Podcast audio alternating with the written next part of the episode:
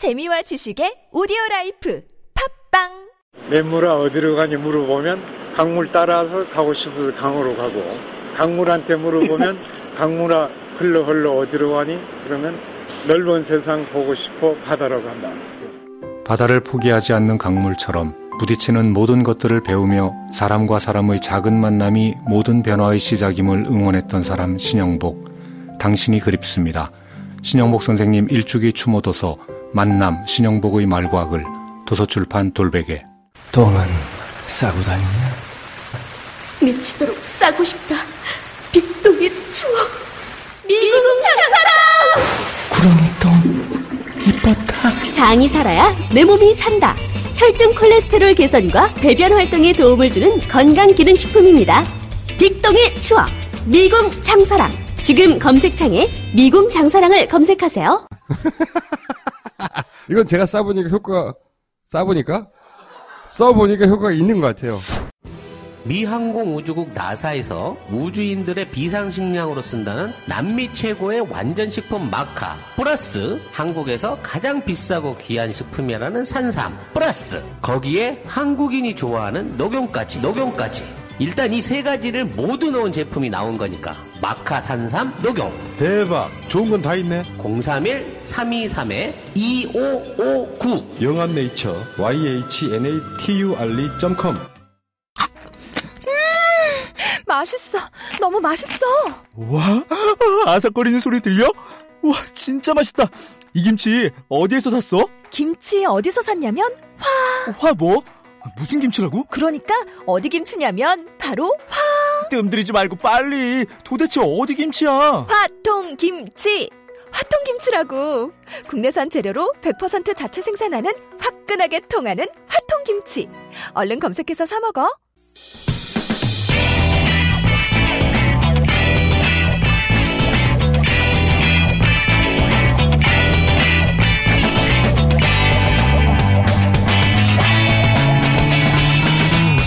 김어준의 뉴스 공장.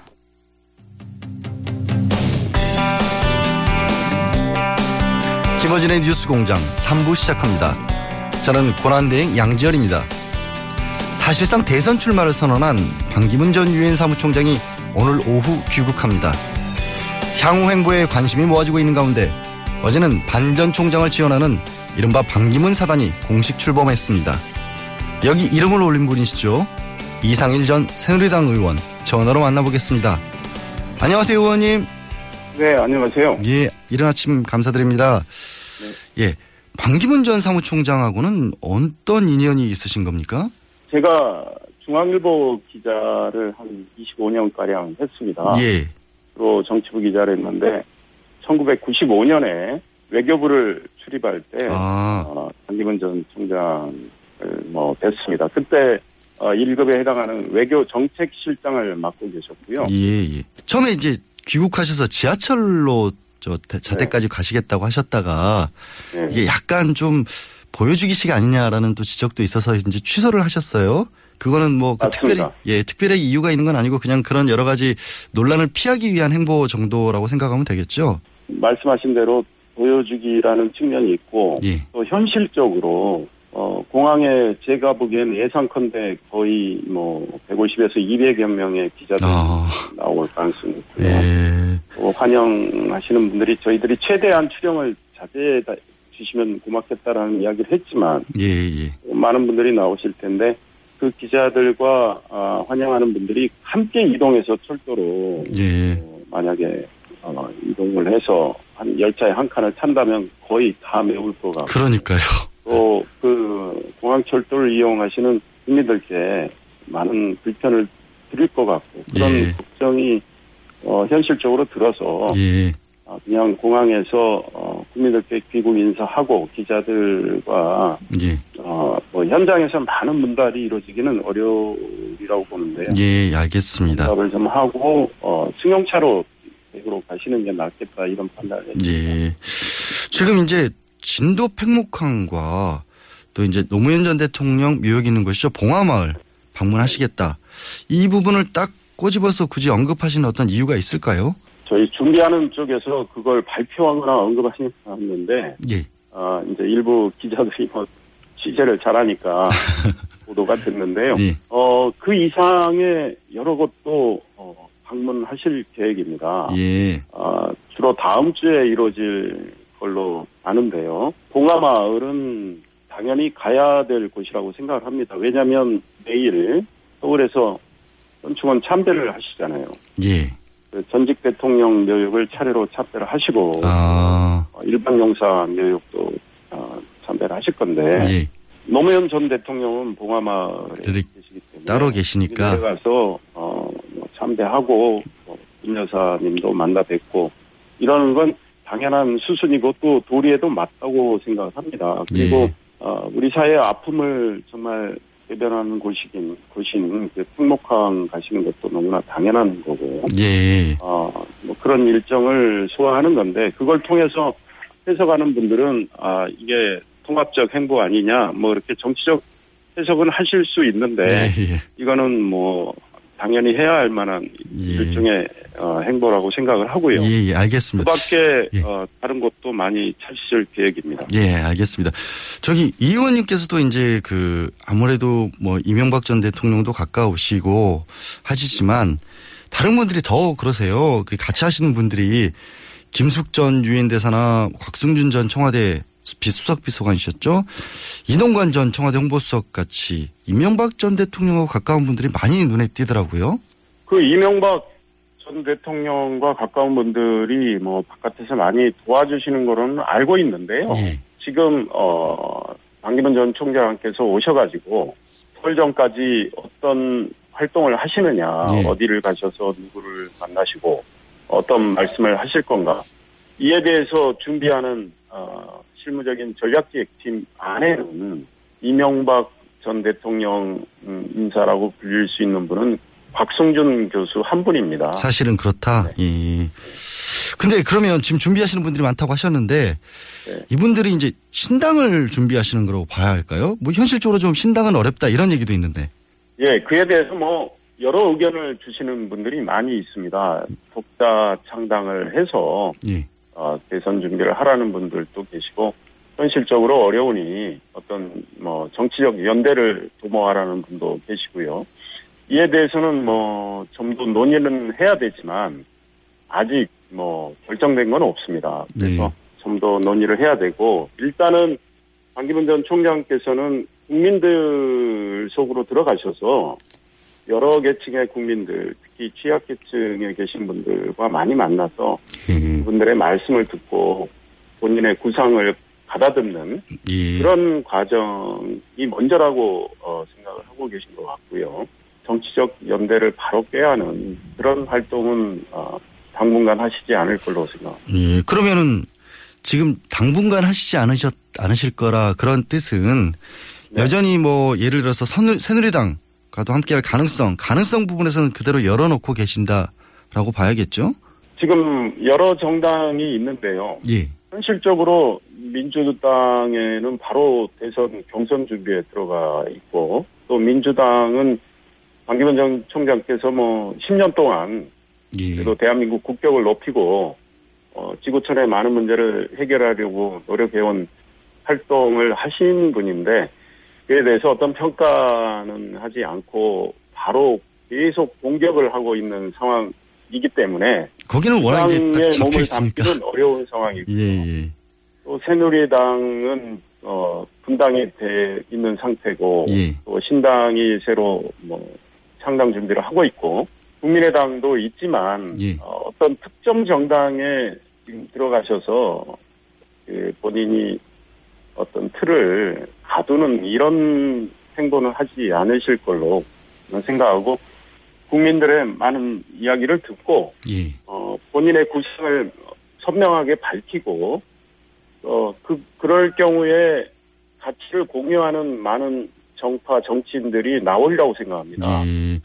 지금 하신 말씀은 일단 반 총장께서 적극적으로 뭐 새누리당이나 바른정당이나 국민의당 이쪽으로 가신다기보다는 반 총장의 입지를 세워놓으시고 끌어당기는 쪽으로 가능하면 오히려 움직이실 것 같다. 일단은 구상을 밝히시고 뜻을 같이 하는 분들을 많이 만나시고요. 입지를 먼저 세우고 나한테 와라. 예. 이런 태도는 아니라고 생각합니다. 그건 아니고요. 예, 네. 예 알겠습니다. 같이 공유를 하면서 함께. 논의를 진전시켜 나가는 그런 방식이라고. 예, 알겠습니다. 조금 민감한 얘기 하나 좀 여쭤볼게요. 네. 하필이면 희한하게 딱 그 물러나시자마자 사무총장 물러나시자마자 네. 뉴욕 검찰에서 반전 총장 이제 동생분하고 조카를 뇌물 혐의로 기소를 했어요. 네, 네. 이 문제에 대해서도 좀 입장은 좀 밝혀주셔야 할 것 같은데요. 오늘 공항에서 기자들이 많이 아마 예. 아, 그런, 그런 거에 대한 궁금증을 갖고 지금 나가서 질문 준비를 하고 있을 거라고 보고요. 예. 어, 그래서 반기문 전 총장의 어떤 직접적인 언급이 있으리라고 봅니다. 예. 그와 관련해서는 사실관계는 제가 잘 모르지만 미국의 법원의 그 판단은 존중할 수밖에 없고 예. 반기문 전 총장이 조카 관리를 못 한 측면에 대해서는 국민들께 뭐 송구스럽게 생각한다는 말씀을 하실 수가 있다고 봅니다. 그런데 이 조카의 활동과 관련해서 우리도 우리도 뭐 사회생활 하다 보면 예. 뭐 조카가 어떤 일을 하는지 사실 잘 모르는데 오늘 뭐 어떤 입장을 내시리라고 저는 생각을 하고요. 결국은 본인이 몰랐다고 뭐 하더라도 이렇게 무리를 빚은 거에 대해서는 국민들께 어, 송구스럽다는 말씀도 하실 수 있다고 예. 생각합니다. 도의적인 어떤 그런 책임의 부분한 언급은 하실 것이다라는 것이고 그 사실 전에 먼저 나왔던 부분은 국내에서 한 언론에서 박연차 전 태광실업 회장으로부터 네. 금품 받았다 이런 의혹도 또 제기를 했지 않습니까? 그거는 제가 보기엔 너무나 명백한 오보라고 생각을 하고요. 예. 정말 검증을 빙자한 음해가 판을 치고 있고 과거 이해창 전 총재는 그런 것 때문에 선거에서 패배하고 예. 어, 표를 많이 잃고 지금의 야당 쪽에서 그런 음해를 했죠. 예. 나중에 다 음해와 흑색 선전으로 드러나는 거 아니겠습니까? 예, 예. 법원 판단을 통해서. 근데 이번에 박연차 아, 씨의 그 23만 불 문제는 박기문 전 총장이 외교부 장관 하던 시절 2005년 상황인데요. 예, 예. 그때 공간에 베트남 외교부 장관이 왔고 그 환영하는 자리인데 어, 박연차 씨는 명예 베트남 총영사로 예. 참석을 했습니다. 박기문 전 총장은 그때 처음 그분을 만난 거로 알고 있는데 아, 이분이 한 시간 전에 와서 어 20만 불을 건넸다는 거 아닙니까? 예. 그래서 외교부 장관인 반기문 전 총장이 아유 감사합니다라고 받았다는데 그걸 믿을 수 있겠습니까? 게다가 예. 그때 현장에 계셨던 분들 증언에 따르면 이분은 술 취해서 어 만차 한 장에 30분 가량 늦게 오셨단 말이에요. 음. 그거는 많은 분들이 증언하고 있잖아요. 예, 예. 사실관계가 틀린데 일부러 기사를 썼다. 저도 기자 출신이지만 예. 거기에는 어떤 의도나 그 뒤에 어떤 어, 배우가 있다고 저는 명백한 오보고 정치적인 의도가 있는 것이다라고 그렇게 보신다는 거고요. 아, 더 여쭤보고 싶은 게 많은데 오늘은 시간 관계상 여기서 좀 맺어야 할 것 같습니다. 오늘 말씀 고맙습니다. 네 감사합니다. 네, 지금까지 반기문 전 유엔 사무총장과 함께하고 있는 이상일 전 새누리당 의원이셨습니다. 출근할 때 보고 싶고 듣고 싶은 게 너무 많죠? 하루 딱 5분. 이제 듣고 싶은 목소리로 사장님처럼 브리핑 받아보세요. 출퇴근하실 때 관심 있는 것만 짧게 요약해서 브리핑해드리는 나만의 음성 비서. 27조 브리핑 이어링이 있습니다. 앱스토어에서 이어링을 다운로드하세요. 아주 사소한 것까지 브리핑해드립니다. 나만의 음성 비서. 27조 브리핑 이어링. 동결 건조로 영양소 손실을 최소화한 아로니아 분말. 들어보셨어요? 우리 농장 아로니아 분말은 전라북도 김제에서 직접 수확한 100% 국내산 무농약 아로니아로 만들었습니다. 눈에 좋고 피부에 좋고 혈액순환에 좋은 우리 농장 아로니아 분말. 뛰어난 항산화 작용으로 노화를 방지하고 면역력을 높여 건강을 지켜줍니다. 명절 선물로도 아주 좋아요. 네이버에서 우리 농장 아로니아를 검색해보세요. 한글도 남보다 빨리 깨치고 참 똑똑했는데 갈수록 실력이 뒤처지는 것 같아 걱정이에요. 혹시 초등학교 교과서 본 적 있어요? 어려운 어휘가 너무 많아요. 학교에서는 어휘 개념을 하나하나 설명해 줄 시간이 정말 부족하잖아요. 그럼 어떡하죠? 내 아이의 어휘만큼은 내가 책임져야죠. 어휘 공부의 정성. 초등어휘 3천, 초등어휘 5천. 검색창에 초등어휘 3천을 쳐보세요.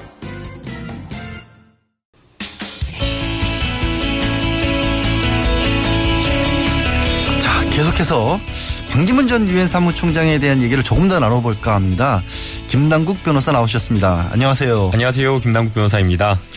예, 반전 총장이 귀국하자마자 바로 이 귀국 앞두고 좀 전에도 잠깐 얘기 나왔습니다만 반전 총장 동생과 조카가 뉴욕 법원에 기소가 됐습니다. 지금 이 사안 구체적으로 또 모르시는 분들 계시니까 사건 설명을 좀 해주세요. 네, 미 연방 검찰이 공소장을 통해 밝힌 내용을 간단하게 좀 설명을 드리겠습니다. 경남 기업이 2013년 경부터 유동성 위기에 시달리게 됩니다. 그래서 경남 기업이 보유하고 있었던 랜드마크 72라는 건물을 긴급하게 조금 매각해야 될 상황에 처하게 된 것이죠. 2013년 당시에 이제 경남 기업의 고문이었던 이제 방기상 씨가 이큰 계약을 체결하기 위해서 한 번도 이런 어떤 큰 계약을 체결한 경험이 없었던 네. 본인의 아들 이 반주현 씨, 이 반주현 씨는 당시에 뉴욕에서 부동산 중개 업체에 일하고 있었습니다. 아. 이 아들 반주현 씨를 경남 기업에 소개를 한 겁니다. 이제 반주현 씨 같은 경우에는 이 부동산이 무려 1조 2천억 원이나 되는 것인데 베트남에 있는 거죠? 베트남에 있는 예, 겁니다. 이런 큰 어떤 그 건물을 매각한 경험이 없음에도 불구하고 매각 주관 업체로 선정이 됩니다. 아. 뭐 그리고 당연히 반주현 씨가 이 매각 주관 담당자가 되는 것이죠. 예. 그래서 이게 만약 매각이 성공하게 되는 경우에는 부동산 업체 그리고 부동산 업체뿐만 아니라 반주현 씨도 역시 수백만 달러의 수수료를 받기로 계약을 합니다. 60억 600억인가 뭐 이렇게 받을 수 예, 있었다. 어마어마한 액수인 거죠. 예. 하지만 이제 처음부터 반주현 씨는 정상적으로 매각 절차를 추진하지 않았습니다. 어. 반주현 씨는 지인으로부터 소개받은 말콤 해리스라는 사람을 통해서 중동 국가 관리에게 뇌물을 주고 매각을 추진하고자 시도를 합니다. 어. 이 말콤 해리스는 이제 본인을 중동의 한 국가의 왕족의 대리인이다라고 소개를 하는데 예. 어, 뭐 그렇게 소개를 하면서 중동 국가의 국부 펀드를 끌어들여서 이거를 매각을 하겠다라고 아. 제안을 한 겁니다. 이제 이 과정에서 반기 반기상 씨와 그다음에 반주현 씨 부자가 말콤 해리스와 공모해서 중동 국가에 뇌물을 주려고 했다라는 것 바로 아. 이게 사건의 전말입니다. 아니 그러면 이 사람이 바- 말콤 해리스 뭐 이런 사람이 카타르하고 실제로 관련이 없는 사람이라는 거 아니에요. 중동하고는 직접적으로는. 그렇습니다. 네. 그런데 어찌됐든 중동 쪽에 주려고 했다가 50만 달러를 가로챘다. 뭐 이런 얘기 아닌가요? 그러니까 긴급하게 이 사람들은 저 방기상 씨하고 반주현 씨 같은 경우에는 중동에는 직접적으로 연이 없든 인연이 없으니까 누군가 한 사람을 소개받았고 그 사람을 통해서 중동에 팔려고 했는데 오히려 이 사람이 가로챘다. 뭐 이러면 실제로는 방기상 씨하고 반주현 씨는 오히려 당한 거 아니에요? 사기를? 예, 맞습니다. 그러니까 일부에서는 그래서 반기상 씨와 반주현 씨가 오히려 미국 국적의 말콤 해리스에게 사기를 당한 것이 아니냐라는 이런 이야기를 하기도 합니다. 예. 그런데 이제 미 연방 검찰이 밝힌 내용은 완전히 다릅니다. 뉴욕 연방 검찰은 반기상 반주현 씨 부자 그리고 말콤 해리스 그리고 반주현 씨의 조력자 등이 네 명이 함께 공모해서 이 사건 범죄를 일으켰다라고 지금 판단을 하고 있습니다. 음. 이 죄목을 보면요 어마어마합니다.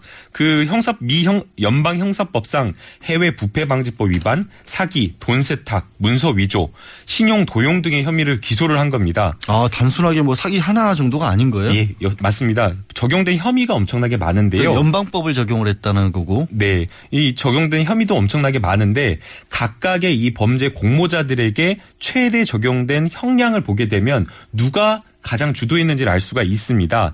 방기상 씨에게 적용된 혐의의 최대 형량은 30년, 그리고 반주현 씨에게 적용된 혐의의 최대 형량은 62년. 62년. 말코메리스에게 적용된 혐의의 최대 형량은 32년, 그리고 아. 반주현 씨의 조력자는 5년이기 때문에 네. 미 연방 검찰은 반기문 전 총장의 반주현 씨, 조카인 반주현 씨를 이 사건의 피해자가 아니라 주범으로 적시한 것으로 판단할 수 있을 것 같습니다. 그 얘기는 그 네 사람 정도가 같이 짜가지고 뭔가 뇌물을 주고 뭔가 부정한 짓을 하려고 하다가 중간에 그 일당 중에 한 사람이 돈을 가지고 튀었지 애초부터 그 사람에게 당한 건 아니었다 라는 거죠. 그렇게 볼 수 있을 것 같습니다. 최고형 60년이에요? 62년이라고 합니다. 62년이요? 네. 어마어마한 형량이 될 수 있을 건데. 근데 지금 반주현 씨 얘기를 했는데 이게 이 부분이 한국에서도 문제가 됐잖아요. 사실은. 예. 이 카타르 투자청으로부터 인수 의향서 같은 걸 받았다. 그러니까 이거를 경남 기업 쪽에 자기들이 열심히 일을 하고 있다는 걸 보여주기 위해서 카타르 투자청하고 이런 어떤 이메일 같은 걸 주고받았는데 그거는 이제 경남 기업 쪽에 제시를 하면서 자 우리 이렇게 지금 매각 추진 실제로 하고 있다라고 했는데 이게 위조였다는 거 아니에요? 예, 이것도 지난해 우리나라 법원에서 확인된 사실입니다. 사실은 이제 성완종 전 회장이 자살하기 하루 전날에도 인터뷰에서도 랜드마크의 72 이 건물이 매각되고 있다라고 믿고 있었던 것으로 보이는데 음. 사실 지난해 우리 법원에서 확인된 내용에 보면 사실은 아니었던 것 같습니다. 경남기업 법정관리원이 반주현 씨를 상대로 손해배상 청구를 소송을 제기를 했습니다. 네, 네. 이 과정에서 반주현 씨가 경남기업으로 부터 이 랜드마크 72 매각 과정에 어떠한 노력을 했는지가 여러 가지 증거들이 제출이 되었는데요. 그 중에서 가장 이 법원의 판단 근거는 카타르 투자청 명의의 인수 의향서입니다. 의향서. 근데 이 인수 의향서의 서명 그 다음에 뭐 양식 이런 것들이 완전히 날조되었다는 겁니다. 그리고 실제 이 내용은 법원에서 확인된 것뿐만 아니라 카타르 투자 투자청에서도 이러한 내용은 위조된 것이다라고 확인을 해줬습니다. 어, 경남기업 성완종 회장 같은 경우는 회사가 어려워지니까 베트남에 일전화되는 그거를 팔아서라도 어떻게든지 살려보려고 했었는데 결국 그게 실패하면서 자살까지 이르는 그런 상황이라고 볼 수 있는데 그거를 조카 반기문 전 총장의 조카가 다 했다는 건데 지금 이번에 이제 뉴욕에서 기소된 거 이거는 이게 벌써 말씀하신 것처럼 이미 우리나라에서도 지난해 지지난해였죠 벌써 예. 2년 전이고 이게 왜 근데 이제야 기소를 한 거죠 공교롭게도 뭐 이게 잔서를 이제 찾아서 그런 걸까요? 예, 아마도 그 뭐 우리나라 검찰도 그렇고 미국 검찰도 그렇지만 특별하게 결정적인 명백한 증거가 없는 이상은 공소를 유지하기가 어렵기 때문에 아마 증거를 찾고자 했던 노력이 있었던 것으로 보입니다. 이게 미 연방 검찰만 수사를 했던 것이 아니라요. 미국 법무부 그리고 FBI 국제 부패 전담까지 합동으로 수사를 해서 이 명백한 증거를 찾기 위해서 노력했던 것으로 보입니다. 그래서 이 증거가 이제 이제 찾아져서 아마 이, 이 시기에 기소가 됐던 것으로 생각이 됩니다. 음, 그러니까 아무래도 미국도 유엔 사무총장과 관련된 부분이기 때문에 명확한 증거 없이는 움직이진 않을 것 같았다라고 보시는 게 맞을 것 같고 또 미국 사법 시스템이 우리 검찰과는 다르잖아요. 일단 어느 정도 혐의 사실이 있으면 원칙적으로 기소를 해놓고 법정에서 주로 많이 다투는데 이번에 했던 걸로 보면은 거의 우리나라 검찰 비슷하게 거의 그쪽에서 판단하기에는 완벽한 증거 같은 것들을 확보를 해놓은 상태에서 이제 기소를 한 것 같은데 결국 조금 전에는 이제 이상일 전 의원 같은 경우에는 반 총장은 전혀 모르는 사실이라 도의적 책임 같은 건 있을지 모르겠지만 뭐 국민들에게 죄송하더라도 반 총장은 하여튼 전혀 모르는 일이다라고 했지만 어쨌든 굉장히 힘든 곤혹스럽게 했어요. 돌아오는 길에 이런 얘기 들어버리면. 어, 공교롭 다라고 볼 것 같습니다. 하루 전날 이 기소 사실이 전해져서 문제인 것 같은데요. 사실 이 미국 연방 검찰의 공소장에 반기문 전 유엔 사무총장의 이름은 한 번도 언급되지 않았습니다. 그렇기 때문에 반기문 유엔 사무총장이 이 사건과 관련돼서 연루된 것은 전혀 없다라고 볼 수가 있는데요. 예, 예. 그런데 이제 의심스러운 정황은 여러 가지가 있습니다. 이 조카 반주현 씨가 2013년부터 2년간 경남 기업과 주고받은 이메일 내용들을 보면 반주현 씨는 큰아버지인 유엔 사무총장이었던 반기문 유엔 사무총장을 여러 차례 언급합니다. 그 내용을 제가 그대로 불러드리면요. 반기문 총장이 랜드마크 72 매입을 국왕에게 언급했다. 랜드마크 매입과 관련해 카타르 국왕 승인도 받았다는 등 이제 반 총장과 카타르 국왕을 앞세운 겁니다. 따라서 이제 반기문 전 유엔 사무총장은 이 내용을 전혀 몰랐을 것으로 생각이 되지만 여러 가지 어떤 의문스러운 정황이 있기 때문에 이런 부분에 대해서 명백한 어떤 해명이 좀 필요한 부분이라고 생각이 됩니다. 지금 그 이제 뭐 돌아가신 송환종 회장 같은 경우가 충청포럼 회장했던 분이고 반기문 전 총장과는 오래전부터 인연이 좀 있었다. 뭐 단기문 대통령 만들기에 앞장섰던 분이었다. 이런 그런 얘기가 나오고 있잖아요. 그러면 정말로 반 총장이 아무것도 몰랐을 것이냐. 아니면 예를 들어서 카타르 국왕과는 만난 적은 있어요? 어떻게 돼요? 카타르 국왕 이제 지금 반주현 씨는 카타르 국왕을 만나서 일종의 뭐 로비를 했다 이런 거를 지금 경남 기업에 자랑을 했다는 거 아니에요? 우리 우리 삼촌이 외삼촌이 아 우리 외삼촌인가 삼 삼촌이죠 그냥 네. 우리 삼촌이 국왕 만나서 얘기까지 다 해놨으니까 이 실제로 팔 수 있을 것 같다라고까지 이제 경남기업이 얘기를 했다는 건데 실제로 카타르 국왕하고 반전 총장하고 알아요? 어, 매우 깊은 이면이 있는 것은 아닌 것으로 보이는데 실제 만났던 것은 사실인 것 같습니다. 음. 과연 이제 만나서 구체적으로 어떤 내용의 이야기가 오갔는지까지 확인은 되지 않은 것으로 생각이 됩니다.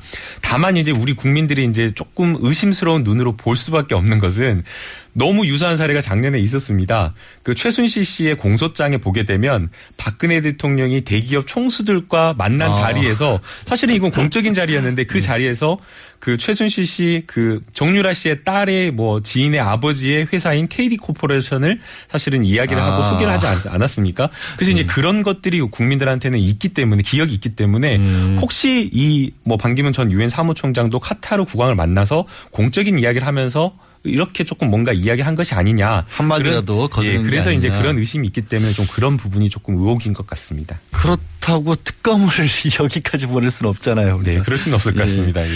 이거 말고 아까 이제 음, 저 이상일 전 의원 같은 경우에는 말도 안 되는 거다. 언론에서 정말 뭐 의혹 제기 수준이 아니라 오보가 확실하다. 라면서 몇 가지 근거도 얘기를 해 주셨는데 박연차 전 태광실업 회장으로부터 23만 달러 받았다. 이런 의혹에 대해서는 어떻게 지금 뭐 보고 있어요? 이 내용도 한번 그 참에 정리를 한번 해봐 주세요. 잠깐.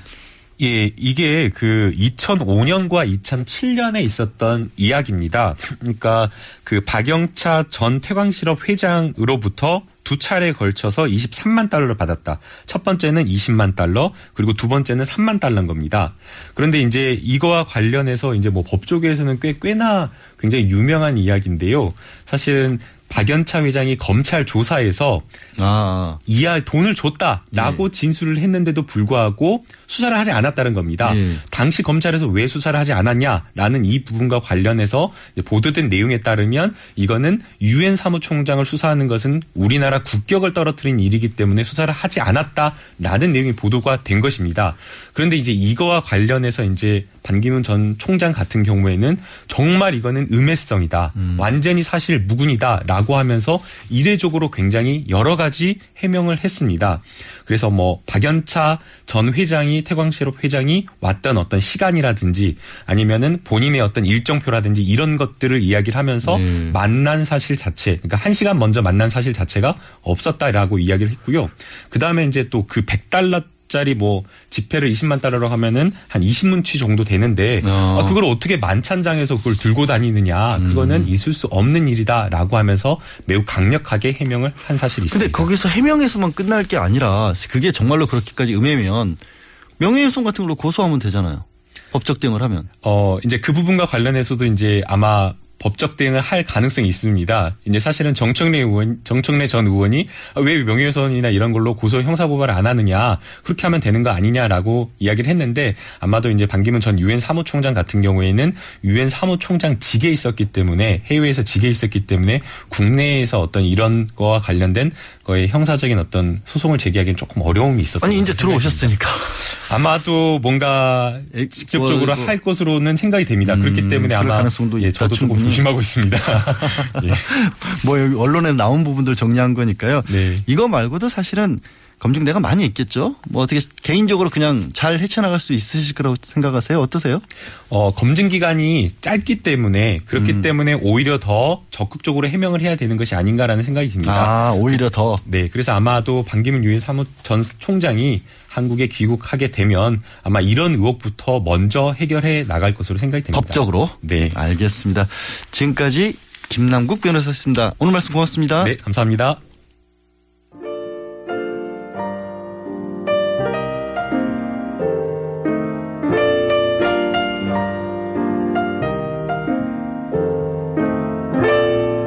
예, 뉴스공장 청취자들 목소리 전해드리는 시간입니다. 아, 그런데 공장장이 또 자꾸 끼어들어가지고 뭐 말단한테 맡겼다는 이런 얘기를 하고 있는데 아니 그럼 왜 말단한테 맡겨놓고 자기는 놀러 갑니까? 그게 공장장으로서 책임을 다하는 겁니까? 예, 아이디 지지배님 김어준 공장장보다 양 변호사가 월등히 잘하시는 건 시간 내에 정확히 마무리하는 거였는데 두 내부자 코너에서는 역시나 실패네요.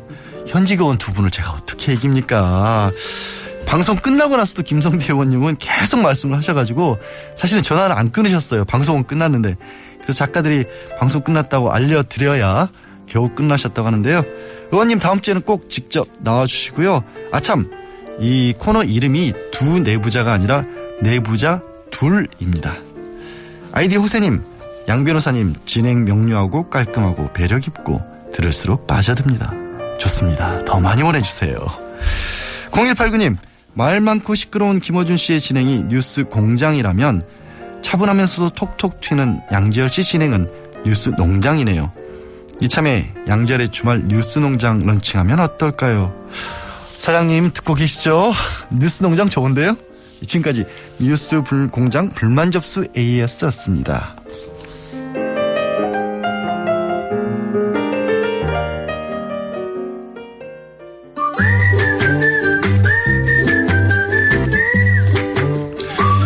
김진애의 도시 이야기 도시건축가 김진애 전 국회의원 자리 함께했습니다. 안녕하세요. 네, 안녕하세요.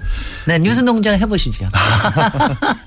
아니 우리가 동물성 그, 저, 광, 그 광물성 공장보다는 예. 아, 식물성 농장이 훨씬 더 좋을 것 같아요. 그러게요. 저도 어감도 좋은 것 같기도 하고 네. 주말 농장이라도 생각을 제 맘대로 되는 건 아닌데요. 네. 제가 오셨으니까 하는 드리는 말씀은 아니고 개인적으로 굉장히 좋아하는 코너입니다. 사실 왜요?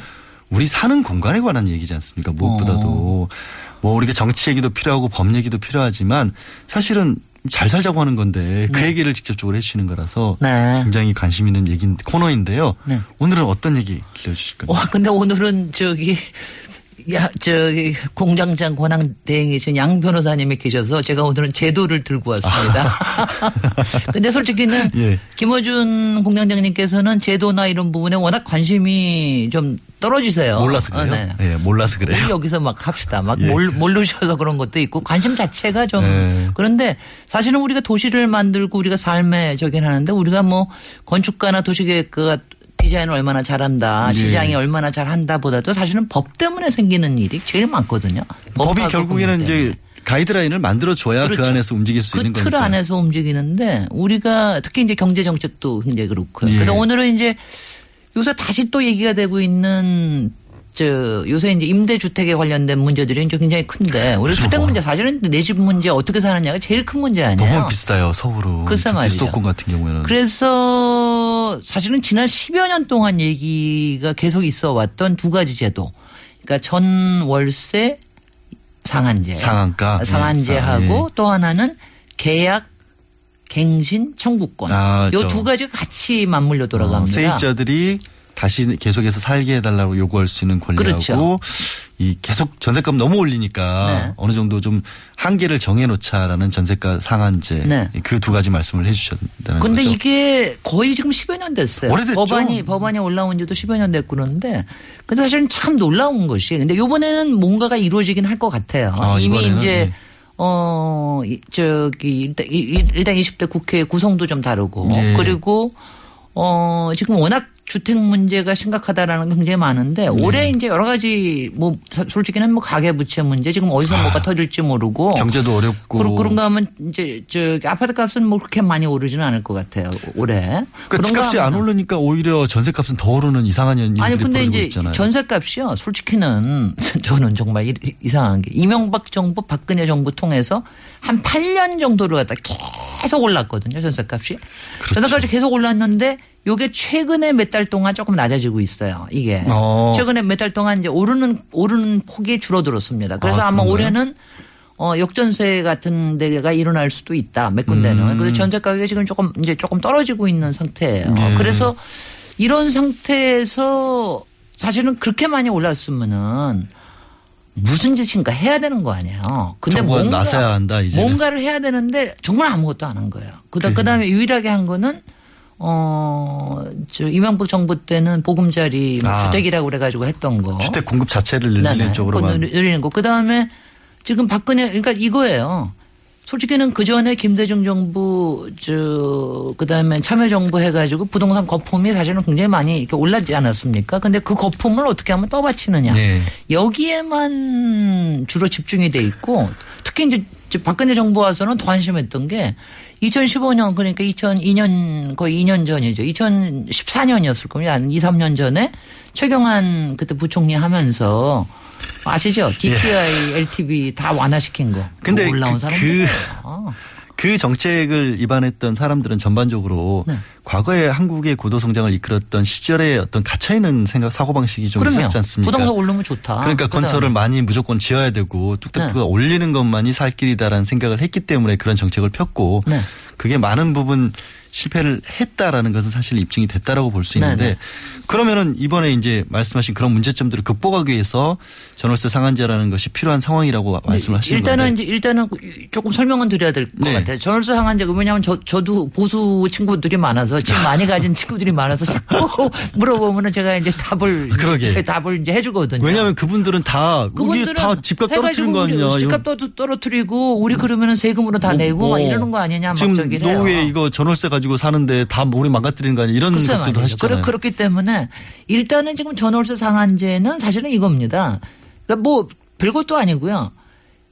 우리가 지금 2년씩 계약하잖아요. 예. 연간 5% 이상은 못 올리게 하는 거예요. 그걸 이제 5%가 될지 5% 그걸 연동제로 할지 음. 그건 뭐 정하기 그거는 이제. 정하기 나름인데 사실 5%라 그러면은요. 이제 그이 친구들이 놀라는 거예요. 아 그러니까 5%면 2년 따지면 10% 아니야. 예. 근데 2년 만에 10% 전세금 올리는 게 그렇게 쉬운 일은 아니잖아요. 우리가 통상적인 개념으로는. 그렇죠. 사실 10%가 그러니까 가령 우리가 2억짜리 있으면 2천, 2천만 원 올리는 거. 음. 2천만 원 올린 2억짜리 요새 이제 2억짜리가 주로 요새 1억 5천짜리 이상이 더 많으니까 아. 2억짜리인데 2천만 원 올린다 그러면은 그냥 뭐 아니 급여 생활자가 예를 들어 봉급자가 2년 동안 2천만 원 더 모아야 되는 거잖아요. 어찌됐든 그렇죠. 갑자기 그래서 그거 그 정도면 괜찮지 않나요? 그러니까 예. 그러면 얘기- 사람들이 얘기를 그렇게 들어요. 아 그게 그렇게 나쁜 건 아니다. 근데 지난 근데 이게 이제 얼마 동 음. 얼마나 올랐냐 하면은 한 연간 7%에서 10% 특히 이제 이, 이게 뭐냐면은요. 요새는 이제 부동산이 예전하고는 달라서 다 똑같지가 않고 음. 많이 오르는데 잘 안 오르는데 이런 데가 편차가 심하거든요. 예. 그러니까 강남이나 이런 데 기준으로 해가지고 하면은 뭐 20%씩 오르고 막 그랬거든요. 그러니까 그런 데 있는 사람들은 무지 싫어하는 거죠. 이런 어. 게. 그 다음에 더 싫어하는 게 사실은 계약 청구권입니다. 계약 갱신 청구권. 아, 그렇죠. 사실은 저기 우리 세입자 입장에서는 아 그래 뭐 돈 조금 더 내더라도 그건 뭐 어떻게 대출해서 더 내더라도 어차피 돌려받을 수 있으니까. 어, 어차피 돌려받 일종의 세이빙이니까. 그러니까 나 그러니까 일단은 여기서 좀 안정되게 살고 싶다. 내가 살고 싶을 때까지 살고 싶다. 음. 예. 특히 애들 학교 다니고 그러면은 그렇게 사- 살고 싶다라고 하는 게 사실 우리들 가장 원하는 건데. 그래서 근데 지금 계약 갱신 청구권도 2년 플러스 2년이에요. 딱 한 번만 계약 갱신 청구를 할 수 있게. 그러니까 말하자면 아. 4년을 살수 있게 최대한도로. 해주는 최대한. 건? 지금 현재 제도는 그렇습니다. 지금 예. 제한된 제도는 이미 그렇습니다. 국회에 들어가 있는 그렇다는 뭐냐면은? 이제 보통 학교가 중학교나 고등학교가 3년씩이니까 2년마다 옮기지 말고 아. 3년은 좀 안정되게 해주자라는 그런 취지예요. 시험 끝날 때까지는 그렇죠. 말하자면 이제 어. 그겁니다. 근데 이- 근데 이거 보면 아무것도 아닌 것 같잖아요. 네. 근데 이게 대단하게 왜 이렇게 반대들을 할까요? 근데 그 반대하는 이유들을 보면 이런 거죠. 기본적으로 정부가 경제 정책에 관여를 하는 것 자체가 네. 시장 질서를 깰 수 있다는 거고 네. 첫 번째 아까 잠깐 말씀을 하셨지만 만약에 그렇게 전월세 상한제를 해버리면 누가 새로 집 짓고 누가 새로 임대주택 내놓으려고 하겠냐. 네. 그리고 이게 계약갱신 청구권이 있어서 세입자가 한 번 들어가면 안 나가면 네. 결국에는 그게 새로 집구하는 사람들한테는 오히려 더 어려워지는 게 아니냐. 뭐 네. 이런 식의 반론들을 한단 말이에요. 그 반론이 아주 최근에 무지 세졌습니다. 아, 그 이게 지금 지금 이거 가지고 어 민주당이나 뭐 이쪽에서 조금 이제 요새 정책 위원회 쪽에서 지금 세게 얘기를 하고 있으니까 요새 뭐 경제신문 쪽에서 뭐 엄청나게 나옵니다. 경제학자들은 다 변호사님, 반응 반대하는 것 같아요. 변호사님은 누가 그래요? 경제학자들이 다 반대하죠. 변호사님은 어떤 입장? 가정을 해본 겁니다. 네. 과연 뭘 가- 반론을 제기할 수 있을까라고 해서 경제 네. 논리에 따라서 하면은 이런 부분이 있을 건데 네. 거기에 대한 제 역반론은 이런 근데 거예요. 이제 이런 이제 그래서 그래서 우리가 이제 생각을 이제 좀 발상을 크게 예. 해야 된다는 거죠.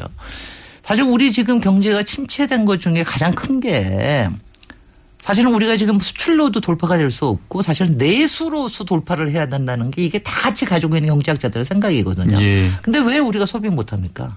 쓸 돈이 없잖아요. 다 묶여버리니까 집에 묶여야 되고 그게 다 집에 되고. 묶이는 겁니다. 집에 묶여서 생기는 그러니까 이거 이거고요. 음. 그다음에 이제 우리가 경제 정책이나 부동산 정책이 어디에 도움이 되는 제가 이제 이 얘기를 많이 해요.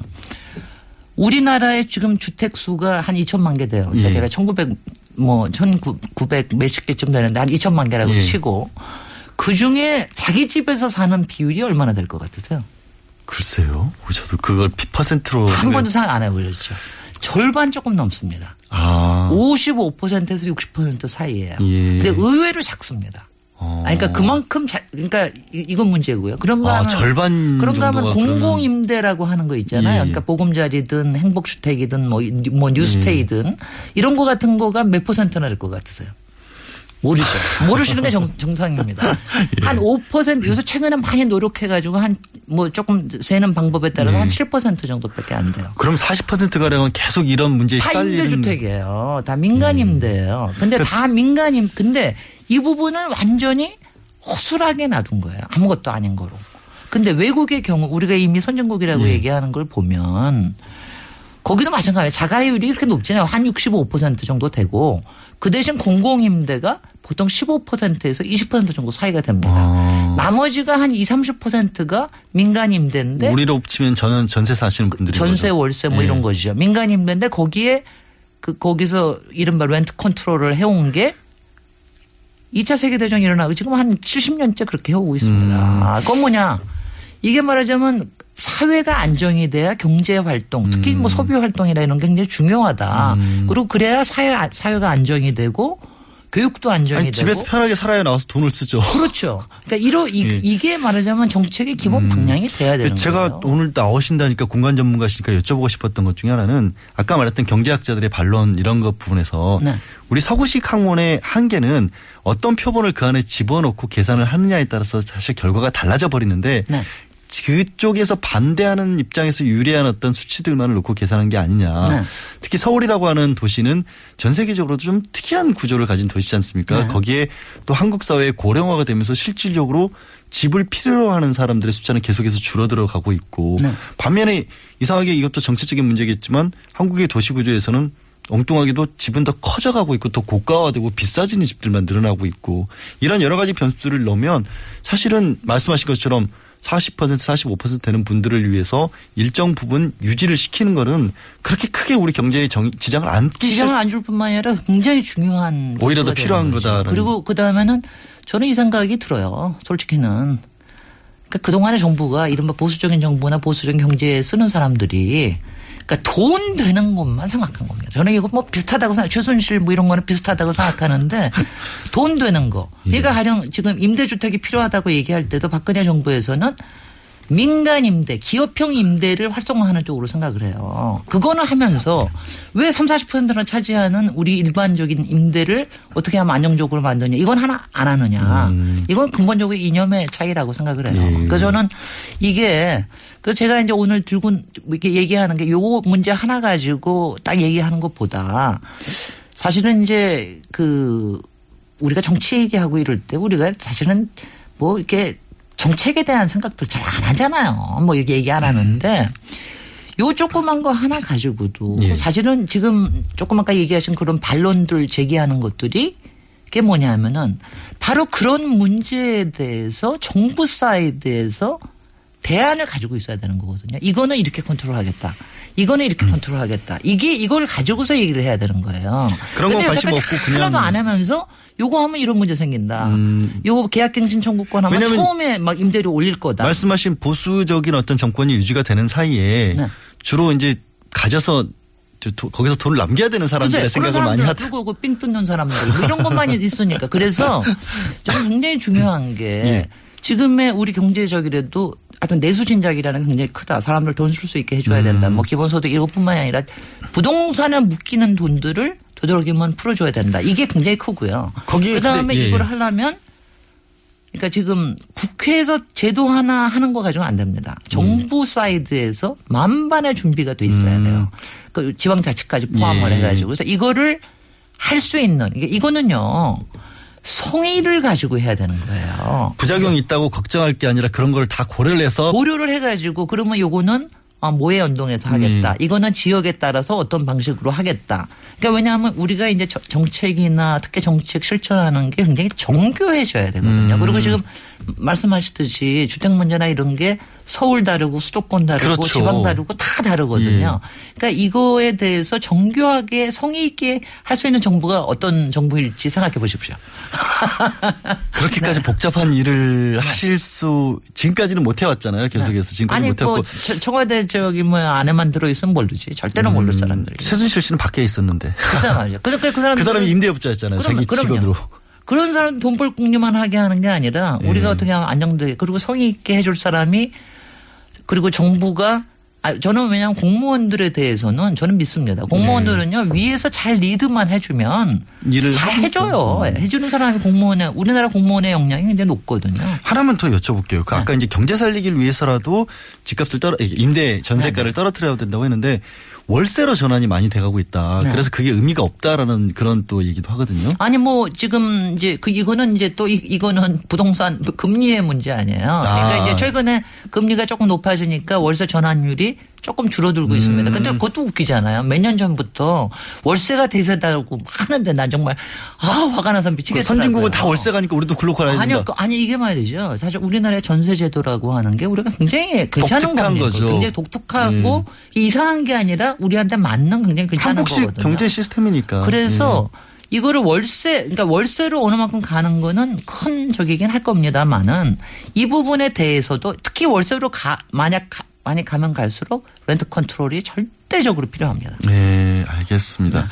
아, 참, 그 말씀 듣고 보니까 생각보다 많으신 분들이 언론에서 일방적으로 얘기하는 것 내지는 정책을 하면서 일방적으로 얘기했던 부분이 맛이 진짜 대세인 것처럼 생각을 착각을 해왔다는 부분도 있고 또 실제로 임대업을 하시는 분들도 그렇게까지 걱정을 할 만한 그런 어떤 정책은 아니다라는 것들을 좀 저도 알게 됐고 들으시는 분들도 알게 됐을 것 우리 같습니다. 다음에 네. 한 분은 이제 상가 임대에 대해서 한번 더 다음. 다음에요? 아, 우리 고마- 또 권한대행 예. 생기실 때 예, 상가 오늘, 임대 예. 진짜 중요하죠. 오늘 말씀 고맙습니다. 네, 지금까지 도시건축가 김진애 전 의원이셨습니다. 고맙습니다. 네, 고맙습니다. 네네, 저는 말단 직공 권한대행 양지열이었습니다. 말단이 존중받는 사회를 만들기 위해서라도 저는 내일 다시 돌아오겠습니다.